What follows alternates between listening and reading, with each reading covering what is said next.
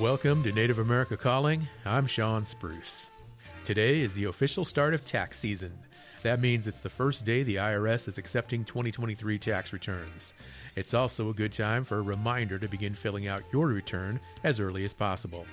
Tax officials and our guest today will tell you this increases your chance of an accurate return to avoid time consuming hangups later. Also, there are a few new items to keep an eye out for this year as you fill out the forms. Stay tuned and get ready with your tax questions. We're back after the news.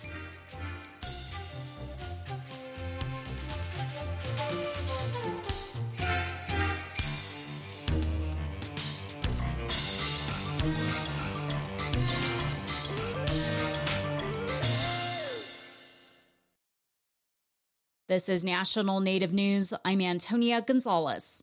Over the weekend, the American Museum of Natural History in New York City closed two halls exhibiting indigenous cultures of North America, the Eastern Woodlands and Great Plains. The move comes after the Biden administration's recent updates to the Native American Graves Protection and Repatriation Act, which includes tribal consultation and consent for exhibition and research of artifacts. In a letter to museum staff from the museum's president, both halls are said to display artifacts that could require consent under under the new regulations. The letter goes on to say the halls are severely outdated, and rather than covering or removing items, they're closing the halls. The museum is also covering seven cases located in various areas in the museum which display Native items. The museum says it will work with tribes and Native communities and will use this as a learning opportunity.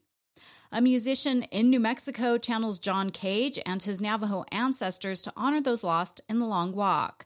KSJD's Clark Adomaitis has a story of a musical performance that will run for four and a half years. Delbert Anderson is a jazz musician and composer in Farmington, New Mexico.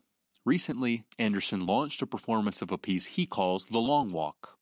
It's an abstract piece of music that lasts for four and a half years, but only includes 50 notes in total. There are months of musical silence between each note. The four and a half year long piece represents the amount of time of the long walk of the Navajo 1,674 days. That's the length of time Navajo people were forced from their homeland in the 1860s by the U.S. government. Um, thanks for coming out. My name is Delbert Anderson. In December, Anderson gathers with community members and musicians at an art gallery in Farmington. The performance tonight is a single note played for a 30 second interval, a concert D. And those of you who want to participate, you're welcome to sing the note as well. You can hold the note as long as you, you want. Some people just do a simple bop, and that's it. And I'll talk about the On the long walk, more than 10,000 Navajo people were forced to march hundreds of miles to an internment camp in New Mexico. They were malnourished and weren't clothed properly. During some periods, 20 to 30 starved each week. These are the details performers and audience members consider in the moments before the note is played. So, alrighty, let's go ahead and get ready. One, two, three, and. The musicians hold the D note as we reflect on a history that's more than a hundred years old.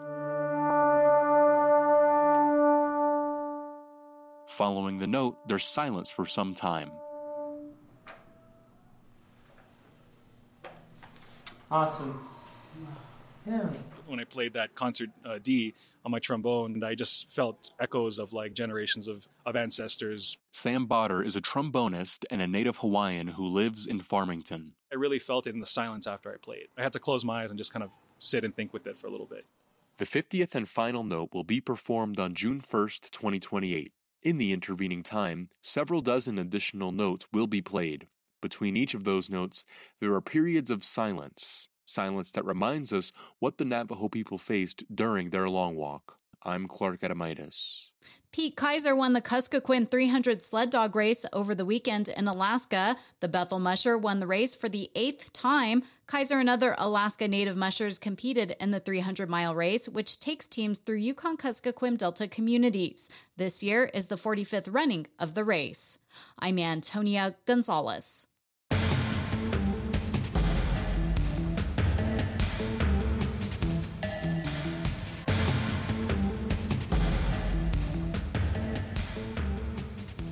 National Native News is produced by Koahnic Broadcast Corporation with funding by the Corporation for Public Broadcasting.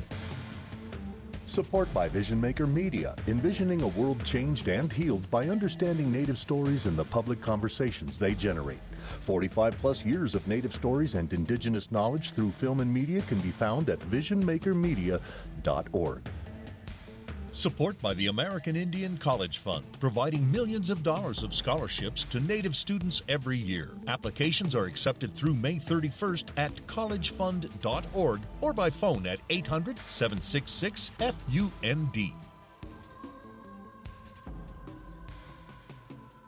Native Voice One, the Native American Radio Network.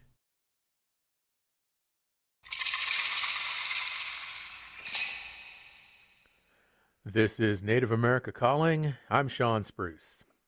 The Internal Revenue Service begins accepting and processing individual federal tax returns today. Are you ready for tax season? At present, taxpayers filing basic federal returns aren't subject to any new tax changes this year in the law. Although that could change if Congress approves an expansion of the child tax credit in the coming weeks. You can also expect a few slightly revised tax forms and the usual increases in amounts like the standard deduction and income limits for the earned income tax credit. Tax experts, like the folks we'll talk to today, recommend getting your income statements and other financial documents organized now in order to file your federal and state taxes before the April 15th filing deadline. And for people who are self employed, gig workers, or business owners, there are some additional steps to pay attention to.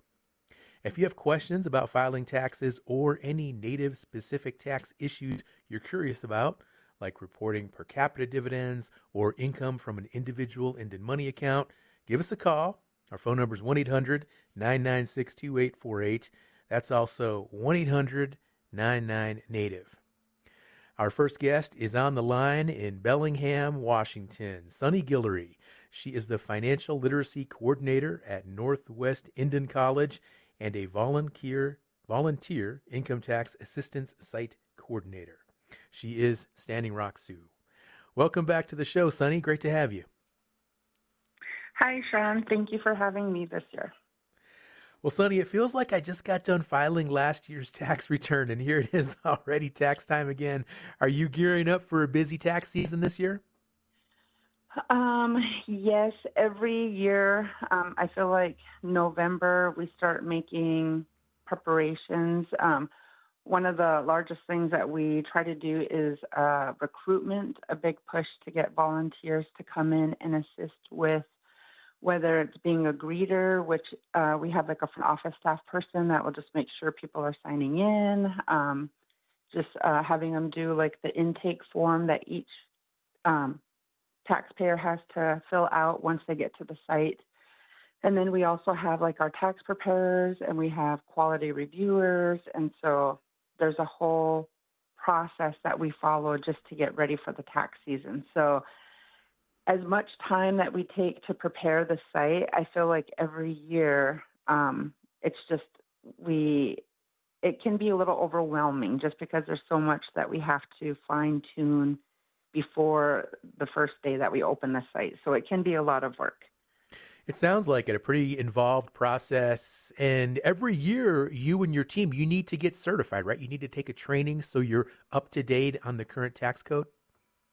Yes, and so um, since uh, we're considered uh, IRS certified, um, I guess a, a VITA site, which is a volunteer income tax assisted site, and so the IRS provides us um, all the training materials that we need, and they also provide us the software. And so every year, um, once we fill out the form stating that we are willing, that we're going to have a site, and uh, we have to provide them the dates and times that we're going to be open. And in that process, once we are confirmed or approved, and then we will receive the training material in the mail, which we um, every single volunteer has to go through like the volunteer standards of conduct training. And it's just a training um, to ensure that every taxpayer that comes to the door is receiving the same quality service. And the second part of a test, those that are actually going to be preparing returns we um, do like an interview um, portion of the test, and then there's also the they can decide to do either the it's like an inter, intake interview and quality review. So that's like a second test, and then from there, um, they the preparers will either do a basic Uh-huh. exam if they're just going to be doing basic returns. But I try to have encourage all of our preparers, if they're comfortable, to um, do the advanced level um, exam. And the reason why is there are some basic forms. There's like a simple form that might make a tax return considered advanced. And if everybody at our site was only certified at the basic, we would have to turn away tax preparers. We would, I mean, taxpayers. We wouldn't be able to do the return because Okay. nobody would be certified to do the return. Well, Sunny, if you could give us a, a simple example, if, if I could say so simple, but I mean, you have basic returns versus an advanced return. What type of issue would make it so that a person would need to fill out the advanced return as opposed to a basic one? And so um, every tax preparer that comes in, and, and this is like where it's not, uh, there is a form that every single taxpayer, when they come to the site, that they have to fill out, and it's uh, form 13614C. And on that form, there is a just kind of the simple questions like a profile, you know, your information, and then it'll ask for your spouse's information. And then from that standpoint, we can determine if, okay, if this person has a spouse, it's going to be a married filing joint, or if they're by themselves with dependents, then we might ask some follow up questions. Uh, and then on pay, there's like a second page to the intake form, and they go through all the list of incomes. Like, did you have a W 2? Yes. Did you have tip income? And if they say yes to tip income, that would be considered advanced. Okay. Um, did you have uh, scholarships? That's basic. And I'll tell you some of the more advanced stuff. It's like self-employment income, which you would find like on a 1099 NEC, which was more formally known as like the 1099 miscellaneous, or a 1099K. And then uh, cash, check, digital assets. Um, some of those, um, if somebody came in with that type of income, obviously that would be advanced. And then So if somebody had like Bitcoin income or something like that from cryptocurrency, that would be a okay. Well, it sounds like that would be advanced.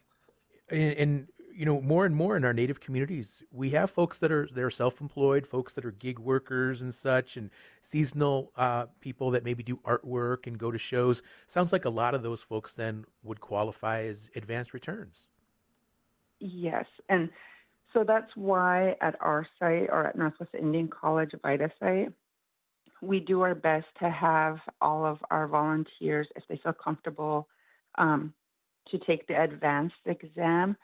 And so that way we have, uh, we're not turning away tax preparers because many of those taxpayers, I mean, we're not turning around tax, turning away taxpayers. Some of those taxpayers that we do turn away, um, or let's say if we had to turn them away, um, they would be paying. They talk about I've paid four hundred dollars, I paid five hundred dollars to a paid preparer to get my taxes done. Where if we're uh, if we are at the advanced level and we do their tax return, it's for free. There's no charge or anything, you know, for the taxpayer. Mm-hmm. And so that's that's I guess one of the main reasons why we really do our best to have advanced preparers, and so we can meet all the needs for the community.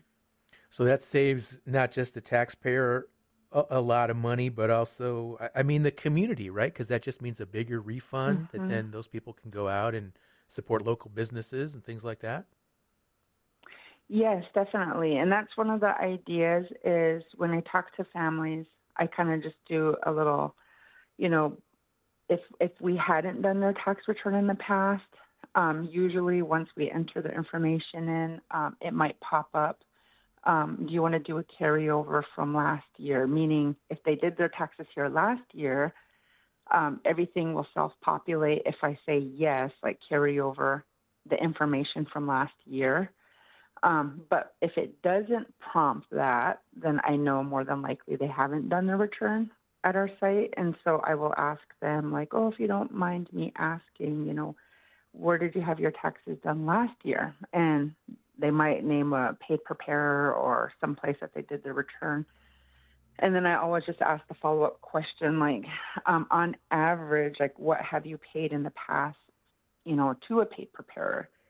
And anywhere between $200 and $300 is, I guess, the most common response.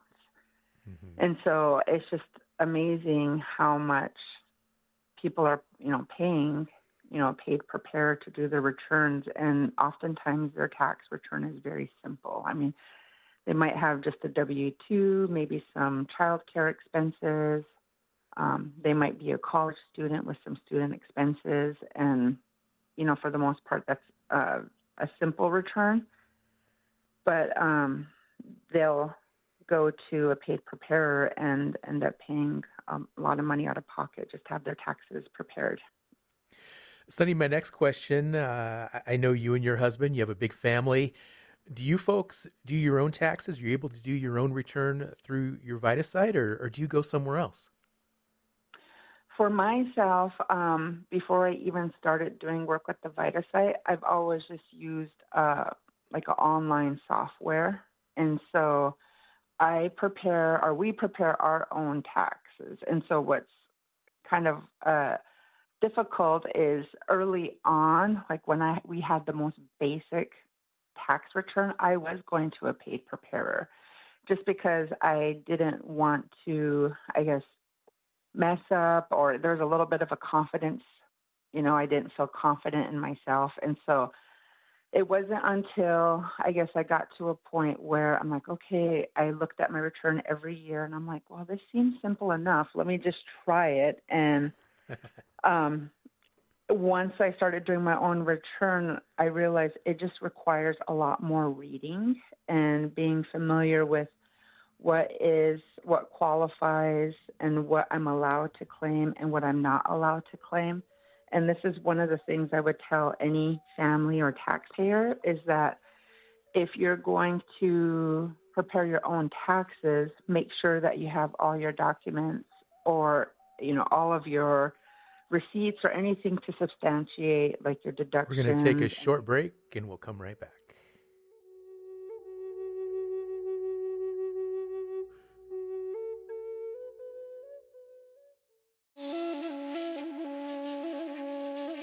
If there's any good news about the problem of human trafficking, it's that people continue to work towards solutions. In California, at least one tribe says a new alert system in that state for missing Native Americans is making a difference. We'll get an update on efforts to combat trafficking on the next Native America Calling.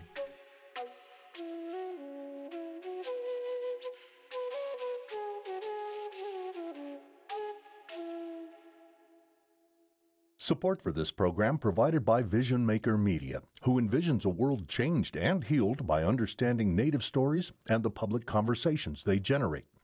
Nurturing the next generation of storytellers with courage, generosity, creativity, respect, and commitment.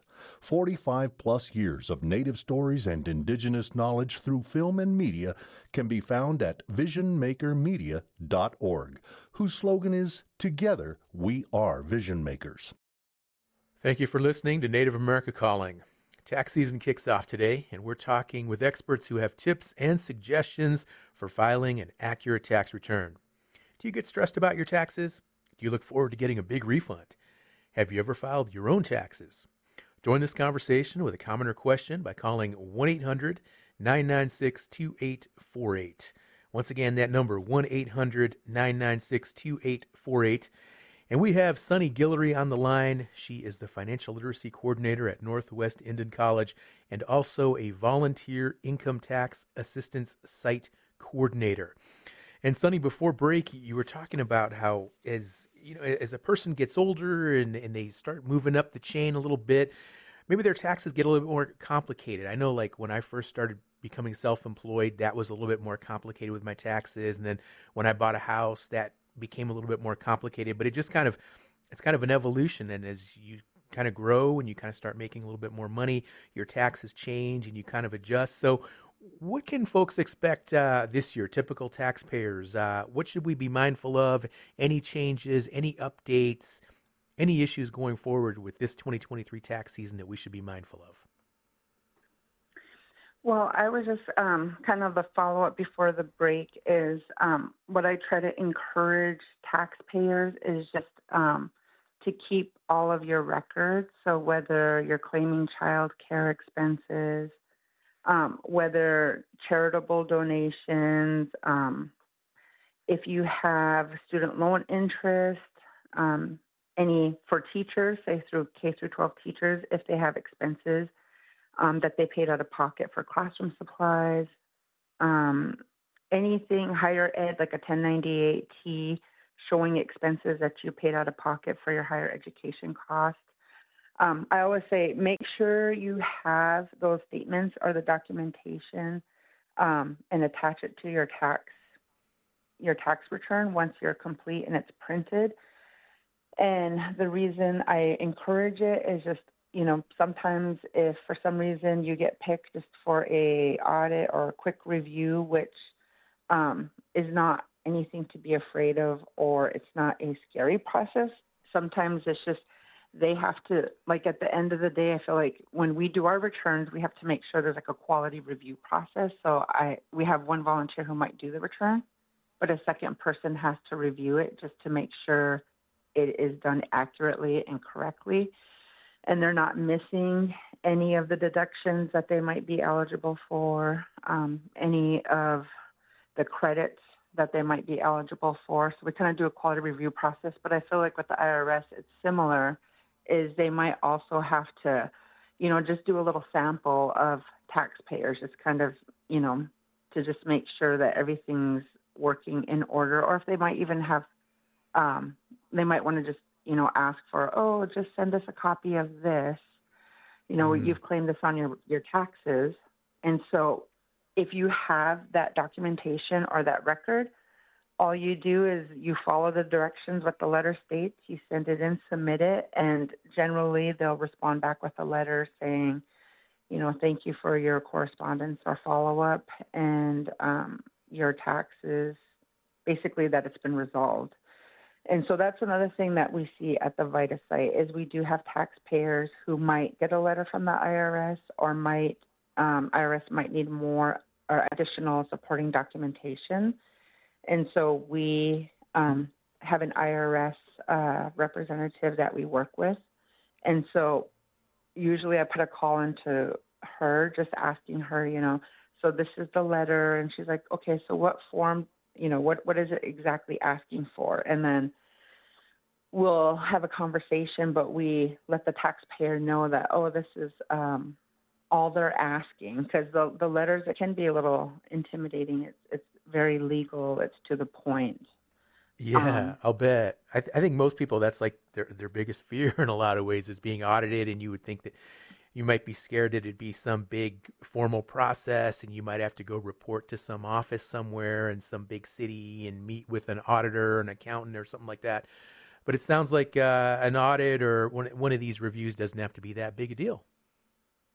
Yes, and it's um, it's one of those things that I feel like over time, um, because you know, with everything being done electronically now, I feel like there is uh, maybe an increase of um, identity theft or increase of you know, at some point, you know, you might have, I'd say the taxpayer might have put like a red, like a consumer alert or something on their um, attached to the Social Security number, just saying that, you know, hey, I lost my Social Security card, or I'm a victim of identity theft, or whatever.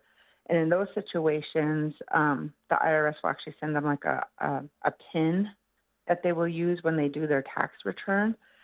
But I feel like it is very common, and I don't want to say, you know, extremely common, but it's not uncommon where um, if the IRS wants to confirm your identity or needs a little bit of extra information, um, actually, in some cases, I feel like it's a good thing. It's they're mm-hmm. just making sure protecting the uh, taxpayer's identity and making sure like this really is Shawn. you know, preparing and submitting his return versus, um, hey, somebody got Shawn's information Uh-oh. and I'm sending a return in in his name and I'm getting an exuberant refund that's going to be put into this random bank account.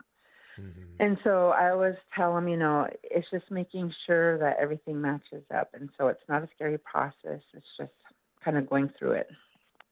Sunny, let's talk a little bit about uh, the standard deduction versus itemizing. And I know a few years ago they raised the standard deduction amounts quite a bit, and it mean meant a lot less people would be eligible or would need to itemize. They could just take the standard deduction. Are you seeing that there at your VITA site? Are you seeing more people over the last few years taking the standard deduction as opposed to itemizing? I would say um, we have a lot more people, yes, definitely using the standard deduction because even with the itemized, um, you know, things that they might have been able to itemize in the past, they are no, I mean, the standard deduction is a lot higher than that threshold. So, I mean, you can still itemize, but if your itemized amount is less than the standard deduction, I mean, it's obvious you would want to do the standard deduction, but there's not a rule or anything out there that says you have to. So it's just a lot easier, though. A lot less. A, a lot easier. Yes right? A lot less. It is. Yes, and you're going to get. Yes, and then less of your money is going to be taxed. So um, with the standard deduction, they take your gross wages, and then the standard deduction is deducted from your gross wages, and then whatever that amount is um, is usually what's taxed.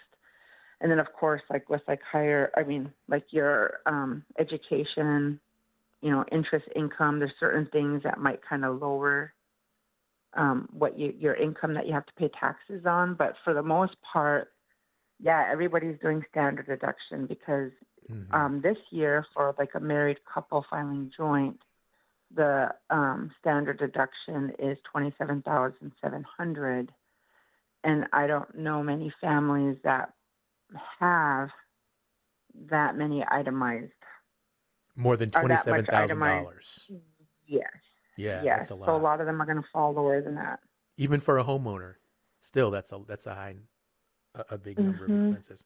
Sunny, let's go ahead and take our first caller of the day, Kelly, who is listening in Albuquerque on station KUNM. Kelly, hello. Thanks for calling in, and I understand you've got a question about casino wins and losses and their uh, taxability. Yes, thank you for taking my call. I was curious how and when and if you can claim casino losses and how to report income and losses. That was one question. And my second question for Native artists who are incorporated as a limited liability corporation, there's some new legislation coming out now because the IRS is finding that some of the LLCs, not not necessarily artists, but they're being used to launder money. And so I think there's some forms now that we have to fill out if we're artists that address that issue. Kelly, appreciate these questions here. Uh, Sunny, let's go ahead and start with the the casino wins and losses because I imagine you handle some uh, casino winnings there through your VITA site. Mm-hmm. Yeah. So usually, um, I would say and this is where we were talking earlier about the um, there might be a population, like say our older or elders, they may not have to file taxes if all they have is Social Security, but we do, like let's say they happen to win a jackpot, um, they would have to file their taxes because of that W two G, and so um, and there's there's a couple of school of thoughts on that. Some people um, will not have taxes withheld; they'll just take the full amount. And depending on each person, you know, either if you know you're going to end up having to, I mean, if your income, I guess, is a little higher, um, it might be worth just having them just take 25 percent or take 20% and withhold it for federal taxes. And at the end of the year, you would just input the W2G is what the casino gives you, and once you have that form, you would enter it in on, as income, and then when you're entering in that W2G, it'll actually ask you like if you want to claim. Um, you can claim it as a loss. And the only thing is you can your loss can only be up to what you want in jackpot. So if you only won Okay. two thousand in jackpots for the year, but you receive a win loss statement from the casino saying you lost seven thousand for the year, um, you're only going to be able to claim the two thousand as a loss. So it's only up to what you won in jackpots. Okay. Um, and usually, I mean, I always tell taxpayers, I mean, it just depends on their comfort level, but if if you have the taxes withheld from your jackpot winning and you file your taxes, I mean, at the end of the season, you may get it back. It just depends on many factors, you know, where your income's at.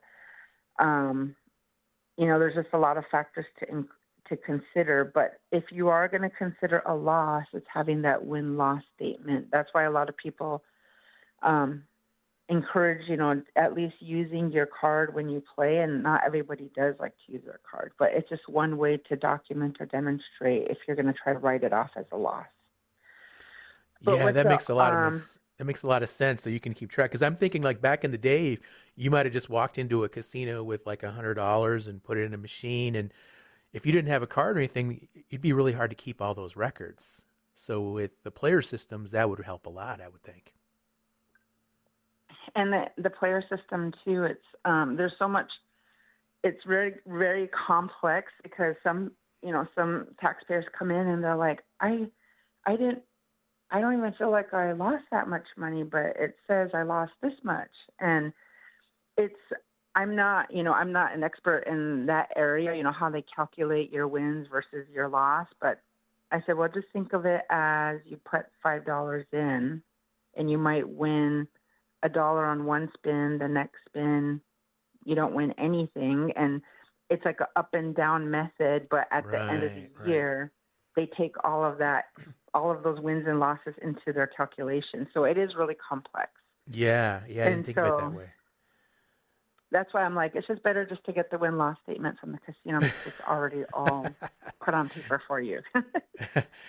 Well, it'd be awesome to get a to big the art- jackpot and have to, you know, that'd be pretty exciting, even if you do have to pay some taxes on it. Uh, Sunny, let's talk about the second part of Kelly's question because she had uh, regarding artists and LLCs. Are you familiar with any new forms for people that do artwork or any new laws that are going to impact their taxes?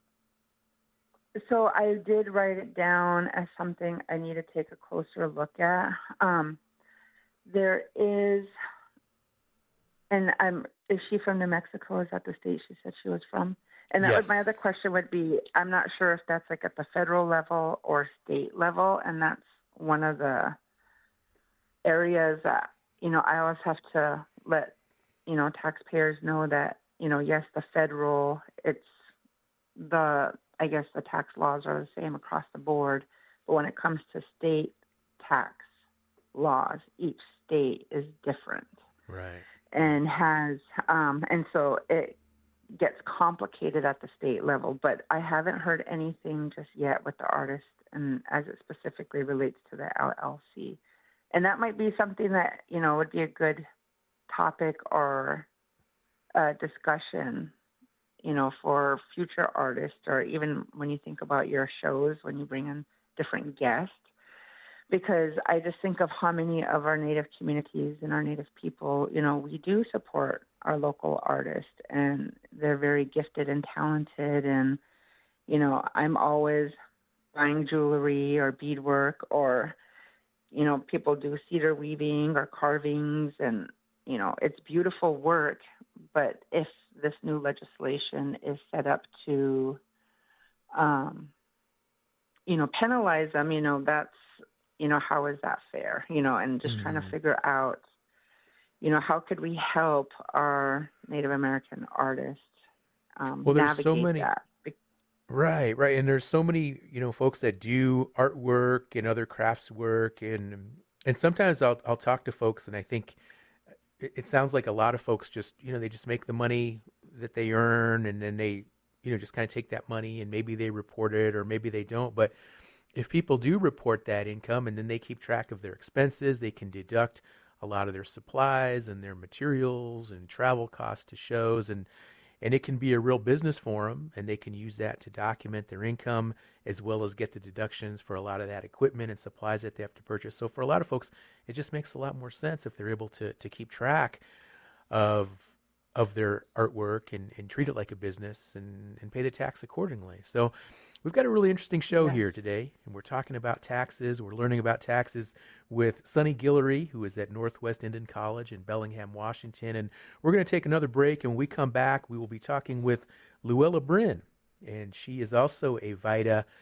uh, employee or VITA volunteer, excuse me. She's a VITA volunteer, and she is with Chief Dull Knife College Extension Office in Lame Deer, Montana. So we're going to talk with Luella when we come back. And if anybody else has more questions or more concerns about taxes, or maybe you do your own taxes and, and you've got some insights or some tips to offer, or maybe you've got kind of a, a tax horror story. Maybe at some point you had a problem with your taxes and it was kind of causing you stress and a little bit of anxiety and uh, if you'd like to share that story, or maybe you've had a really good situation with your taxes and you'd love to tell that story as well.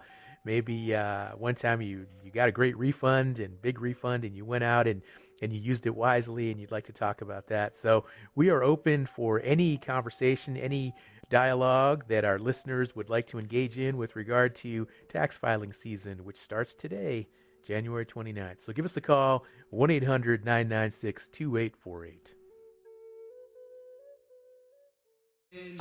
My precious relatives, Happy New Year. Now is a great time to start new habits that will keep you healthy. Eating right, getting plenty of exercise, and enough sleep are key to a healthy lifestyle. Talk with your healthcare provider about changes you can make to let your new year be one of your best years. For more information, contact your local Indian healthcare provider or visit healthcare.gov.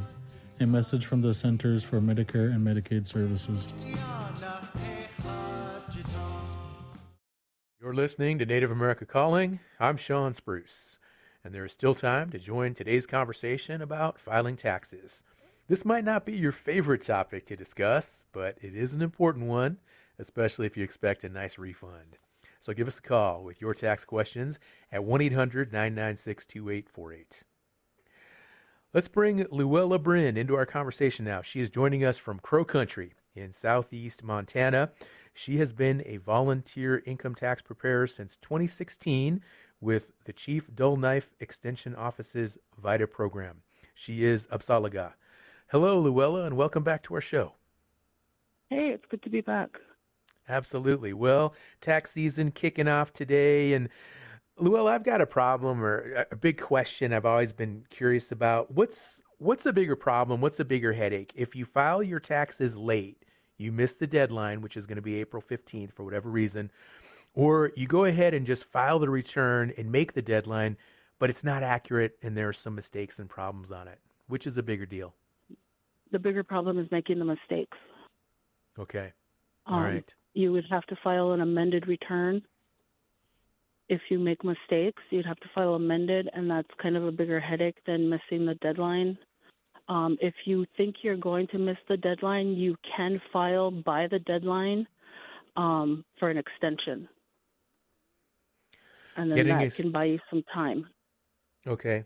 And that extension, how long does that generally go till? How long does it extend your deadline? I believe you can get a 90 day extension on that. Um, it, and that can give you some extra time.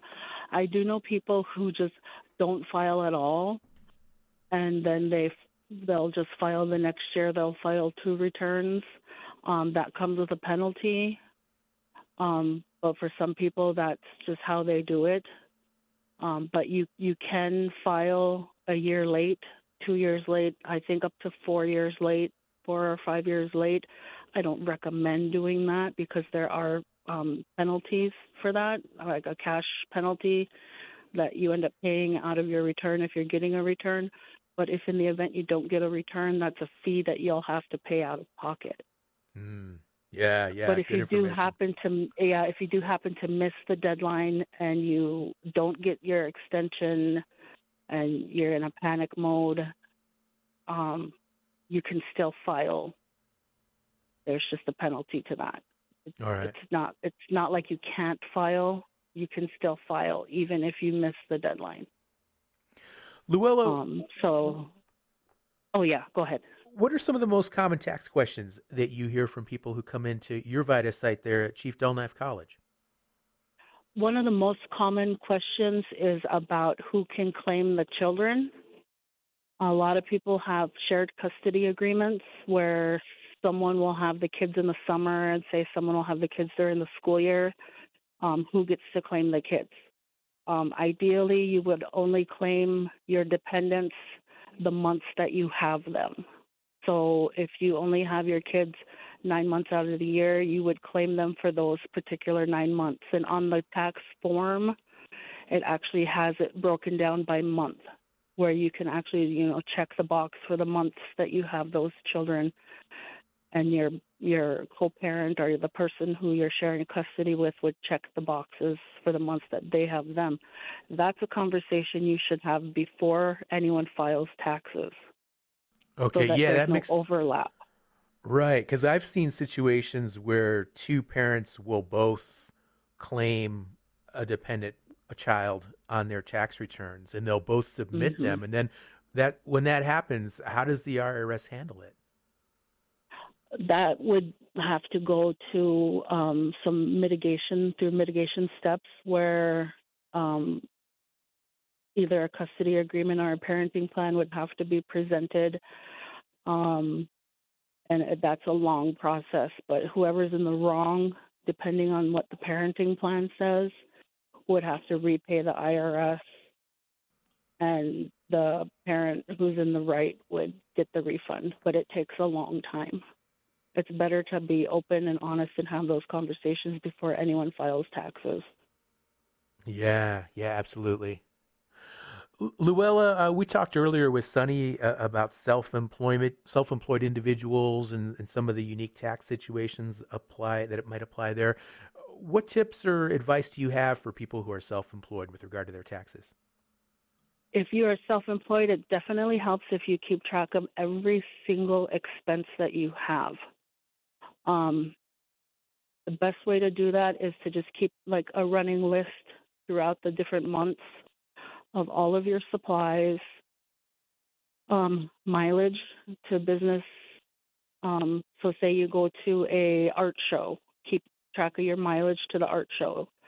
If you um, go to different bazaars to sell your um, sell your wares, keep track of the mileage for that.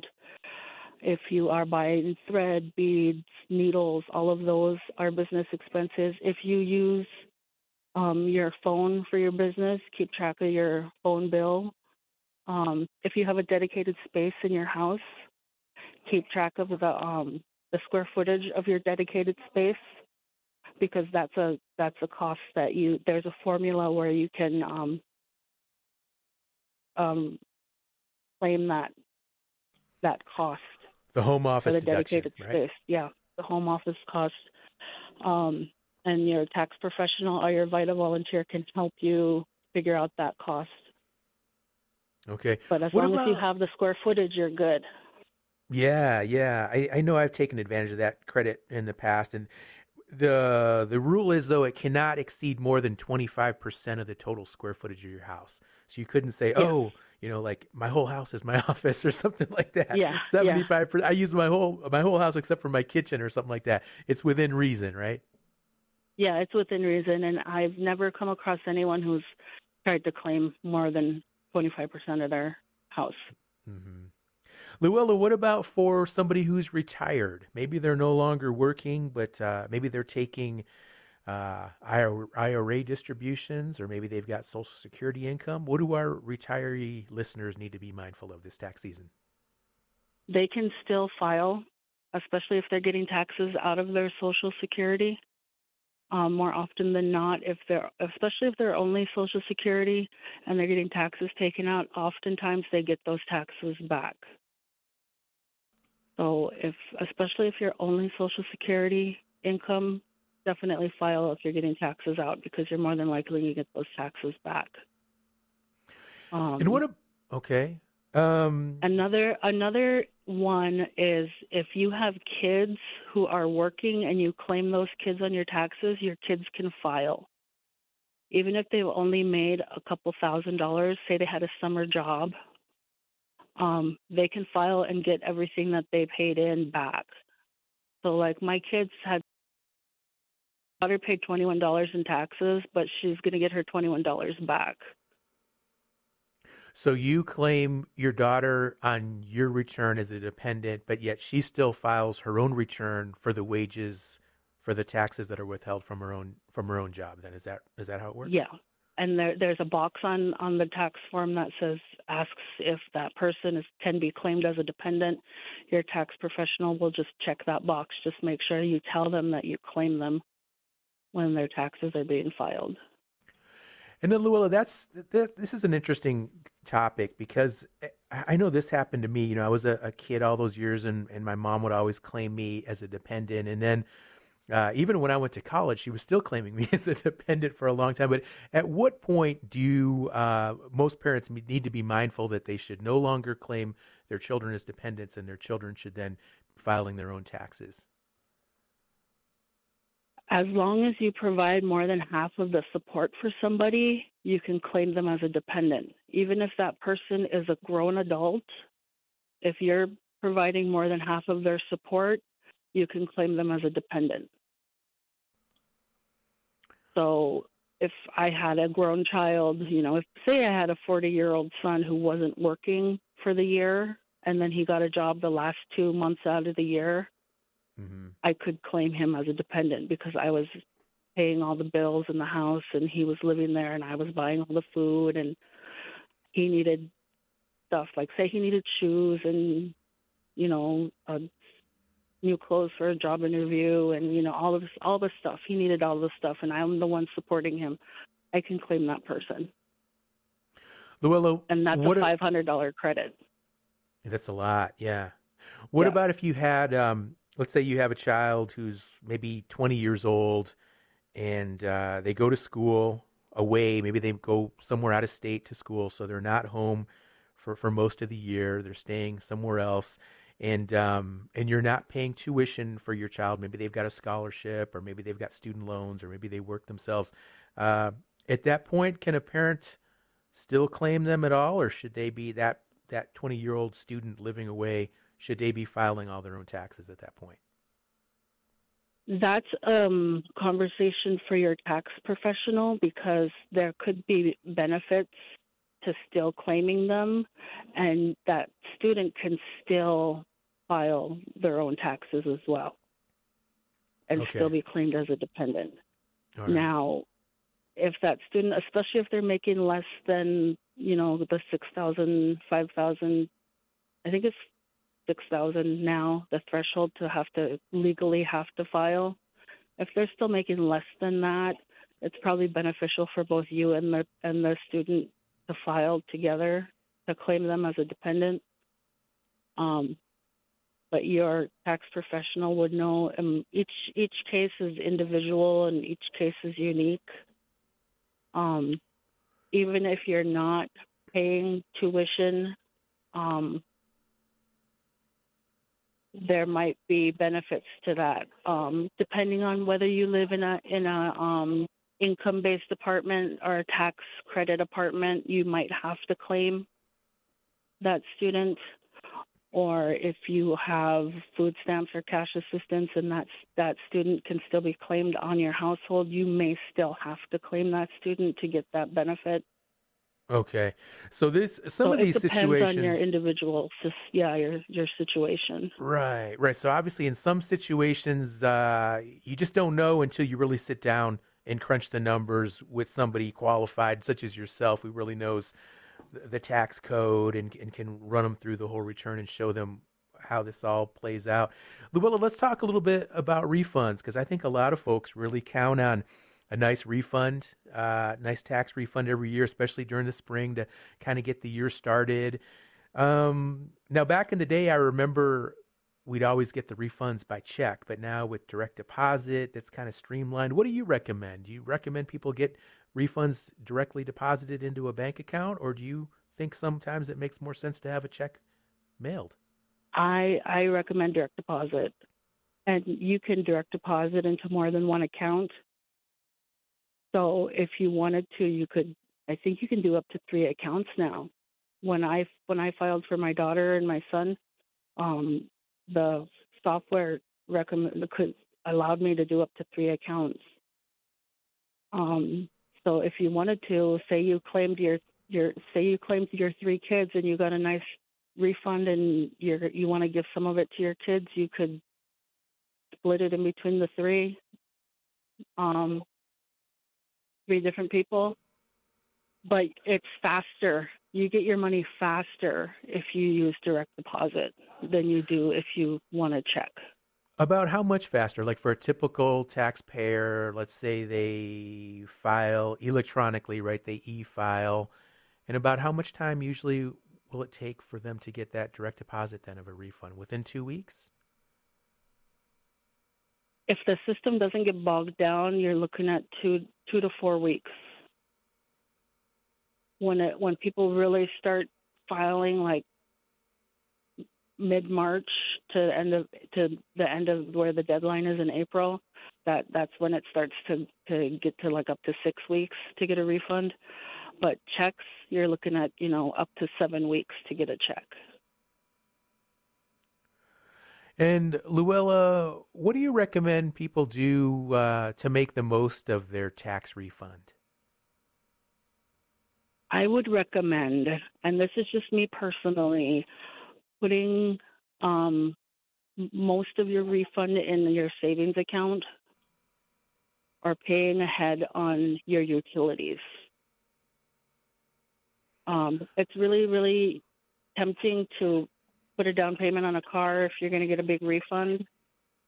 Um, but we've all seen that the tax refund cars on the side of the road broke down, or the tax refund cars in a few months getting repossessed because it's not regular income that's coming in.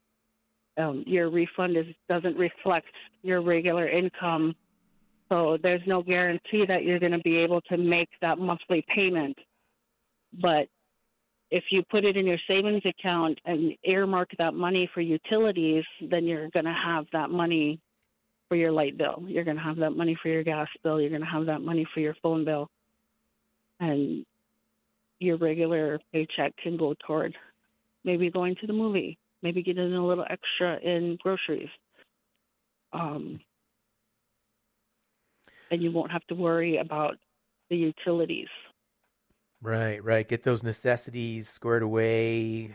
Get the, mm-hmm. the uh, mm-hmm. important stuff taken care of, and then maybe have a little bit of fun money to play with later. Maybe go out and do something nice. Luella, we're gonna have to wrap up the show, but we got about another minute. Any other tax issues that we need to be mindful of this tax season before we wind up the show?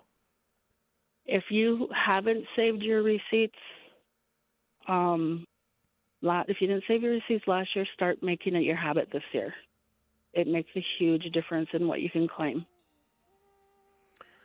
Hold on to those receipts. Keep good records.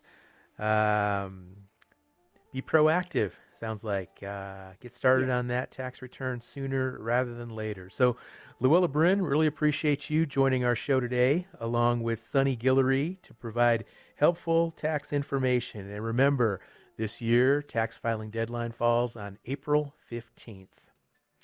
Join us again tomorrow for a discussion about how a new California alert system for missing Native Americans is working, along with an update on other efforts to identify and prevent human trafficking. Hope you'll tune in. I'm Shawn Spruce. Support by the American Indian College Fund. The American Indian College Fund provides millions of dollars of scholarships to thousands of Native students every year. Tribal citizens of every age and experience are eligible. Scholarship applications are now open for the upcoming school year at collegefund.org. That's collegefund.org or by phone at 800 766 FUND. Education is the answer. Oh, OCO, Happy New Year. Now is a great time to start new habits that will keep you healthy. Eating right, getting plenty of exercise, and enough sleep are key to a healthy lifestyle. Talk with your healthcare provider about changes you can make to let the new year be one of your best years. For more information, contact your local Indian healthcare provider or visit healthcare.gov. A message from the Centers for Medicare and Medicaid Services.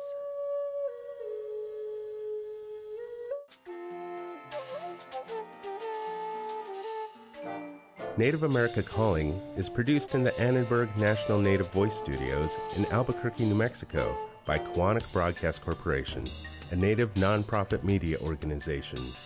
Funding is provided by the Corporation for Public Broadcasting with support from the Public Radio Satellite Service. Music is by Brent Michael Davids. Native Voice One, the Native American Radio Network.